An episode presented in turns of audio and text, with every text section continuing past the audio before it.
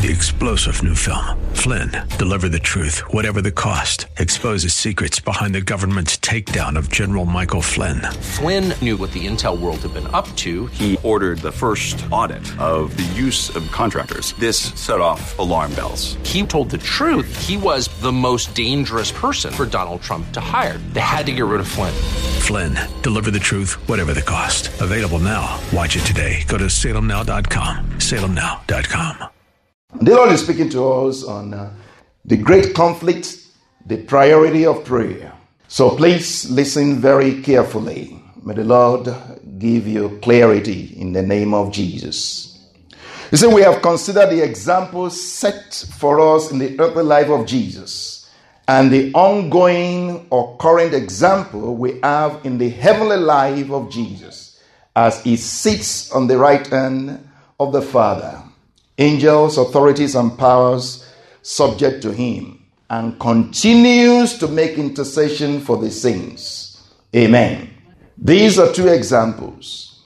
The one example set for us in the earthly life of Jesus, the other example set for us in the heavenly life of Jesus. In the earthly life of Jesus, we see that Jesus took prayer as a priority. Jesus prayed all the time. And in the heavenly life of Jesus, presently, as he sits on the right hand of the Father, he continues to pray. He continues to make intercession. So, those are great examples. We looked at that some weeks ago. Since Jesus is our master and leader, he is our number one example of godly living. Prayer is a priority for Jesus. Jesus made prayer a priority in his life. He prayed first thing in the morning, and throughout the course of the day, he would normally withdraw himself from the crowd just to pray. He prayed and prayed much before any major event or decisions he made in his life. For example, he prayed all night long. Listen to it again. He prayed and prayed much. He did not just pray, he prayed much. He prayed much. For example, he prayed all night long just to make decisions on those who will be his 12 disciples. He prayed all night. And in the morning, he made those decisions out of the multitudes, know, that were following him. He made decisions on those who will be his 12 disciples, having prayed all night. He didn't just pray for one hour, he didn't just pray for two hours. He prayed all night. He prayed and prayed much. Moreover, we see Jesus praying and fasting before venturing out into public ministry. So we see Jesus again that he prayed, not just prayed, he prayed much. Here he prayed and fasted for 40 days and 40 nights just before going to public ministry. Not little prayer, much prayer. He prayed and fasted. He didn't just, just pray because you can pray without fasting. But he added fasting to it. And he did it for 40 days and 40 nights before going to public ministry. That is a lot of praying. It's an example for us. He didn't just do that so that we can just read it and be like, oh, wow. Hmm. It's for us to learn from.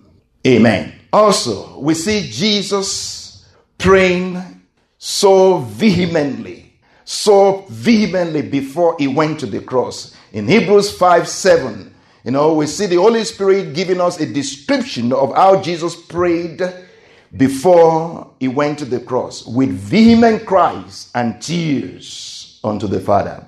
With vehement cries and tears. Vehement cries and tears. He prayed so much that the sweat from his body, the scripture says, were like great drops of blood. Amen. He was not just sweating, his veins were bursting, that he was sweating blood. He prayed so much before going to the cross. Let's listen again to this. Jesus did not just pray, he prayed much when he was on earth. And he continues to pray now that he's in heaven. Wow, prayer is something. Prayer is a priority. In Hebrews 7:25, the scripture say, he is able to save them to the uttermost that come to God by Him, since he always lives to make intercession for them. Since he always lives to pray for them, he is able to save them to the uttermost that come to God by him, since he always lives to make intercession for them. Amen. Jesus did not just pray as a matter of, of obedience to the divine decree that we see in Psalm 2. Remember that divine decree in Psalm 2 that says, um, No, I will declare the decree the Lord has said to me, You are my son, today I have begotten you. Ask of me, and I will give you the nations for your inheritance and the uttermost part of the world for your possession. No, he did not just pray in obedience to that divine decree. Jesus prayed to live, lived to pray, and now exalted on the right hand of the Father, he continues to live to make intercession for us. Amen. Mm. He did not just pray as a matter of obedience, he prayed to live, and he lives to pray. Amen. He prayed to live, and he lives to pray.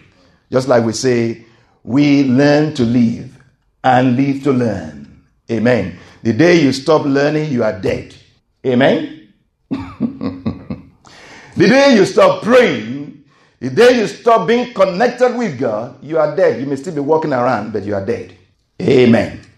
Wow. This is very powerful and cogent. And you have to listen very carefully. Uh, this is the main, the main, the main thing that the Lord is saying to us today. But you have to pay attention.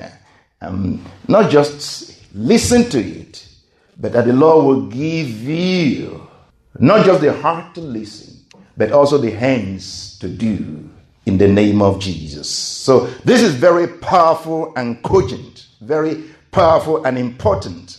During the earthly life of Jesus, he made intercession for the sinners. Now in his heavenly life, he lives to make intercession for the saints. Now, right now, right now, God has committed to the saints, to you and I, the ministry of intercession for the sinners. That is the ministry of reconciliation of the sinners. We're going to expatiate on this, and the Lord will give us understanding in the name of Jesus. Hallelujah. The ministry of intercession and reconciliation go hand in hand. The ministry of intercession and reconciliation go hand in hand. There won't be reconciliation without intercession, or there is no reconciliation without intercession. The Lord is speaking to us on the priority of prayer. Let's take a look at some scriptures. Isaiah 53. Isaiah 53. I believe verse 12. Wow.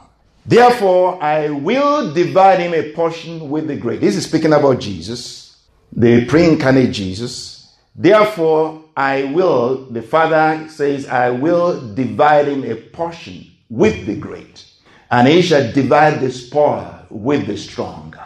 Because he poured out his soul unto death, and he was numbered with the transgressors, and he bore the sin of many, and he made intercession for the transgressors, or he made intercession for the sinners. Amen.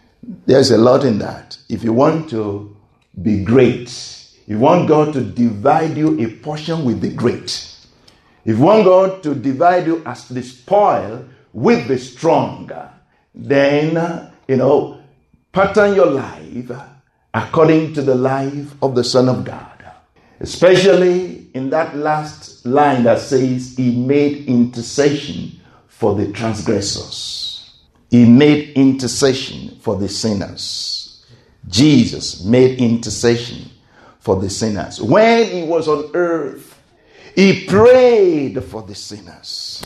You think Jesus was praying for protection? You think Jesus was praying for provision of food? You think Jesus was praying, you know, for some these of. No. What was he praying for?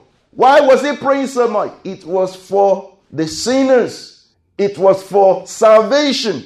He was interceding for the sinners. Now, let's connect that with 2 Corinthians 5 17 to 21. And this is very rich. Amen.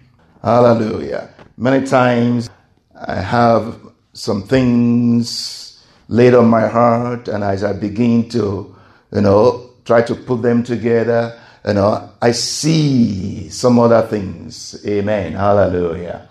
I believe that uh, many of you will know that um, if you have things, you know, in your mind, things that you know, you don't know what you know until you begin to put them together. Amen. You don't know what you know until you begin to speak. You don't know what you know until you begin to write. So it's good to speak, not to speak good things, not just junk. because when you speak good things, those good things actually come from a variety of things that the Lord has laid in your heart. And be like, wow, is that me? Same thing when you begin to write, you know, say, wow, this is beautiful. Second Corinthians 5 17 to 21, we link it up with Isaiah 53 12. It says, Therefore, if anyone is in Christ, he is a new creation. All things have passed away. Behold, all things have become new. Now all things are of God. All things are of God. All things are of God. Now, if all things are of God, we might just sit and say, wow, oh, there's nothing I can do. No, whatever I do, all things are of Him. Amen. No, no, no. God has actually engaged us and committed a lot of things into our hands, even though all things are of Him. Hmm? He wants us to be involved in the affairs of this life, in the affairs of nations, in the affairs of things, in the affairs of your community, in the affairs of your family. He wants you as a Christian to be involved. He wants to involve you in getting things done. So if you say all things are of Him, the Lord is saying to you, get involved. Operate with me or cooperate with me. Let's work together. And this is what the Lord is saying here. Now all things are of God who has reconciled us to himself through Jesus Christ and has given us the ministry and has given us the ministry of reconciliation. That is, that God was in Christ reconciling the world to himself, not imputing their trespasses to them. God was in Christ when Christ was in the world. God was in Christ reconciling the world to himself and has committed to us the word of reconciliation. Twice, the scripture is saying God has given us the ministry of reconciliation, and again, He has committed to us the word of reconciliation. Now, in verse 20, it says, Now then, we are ambassadors for Christ. Where is Christ now? Christ is where? In heaven.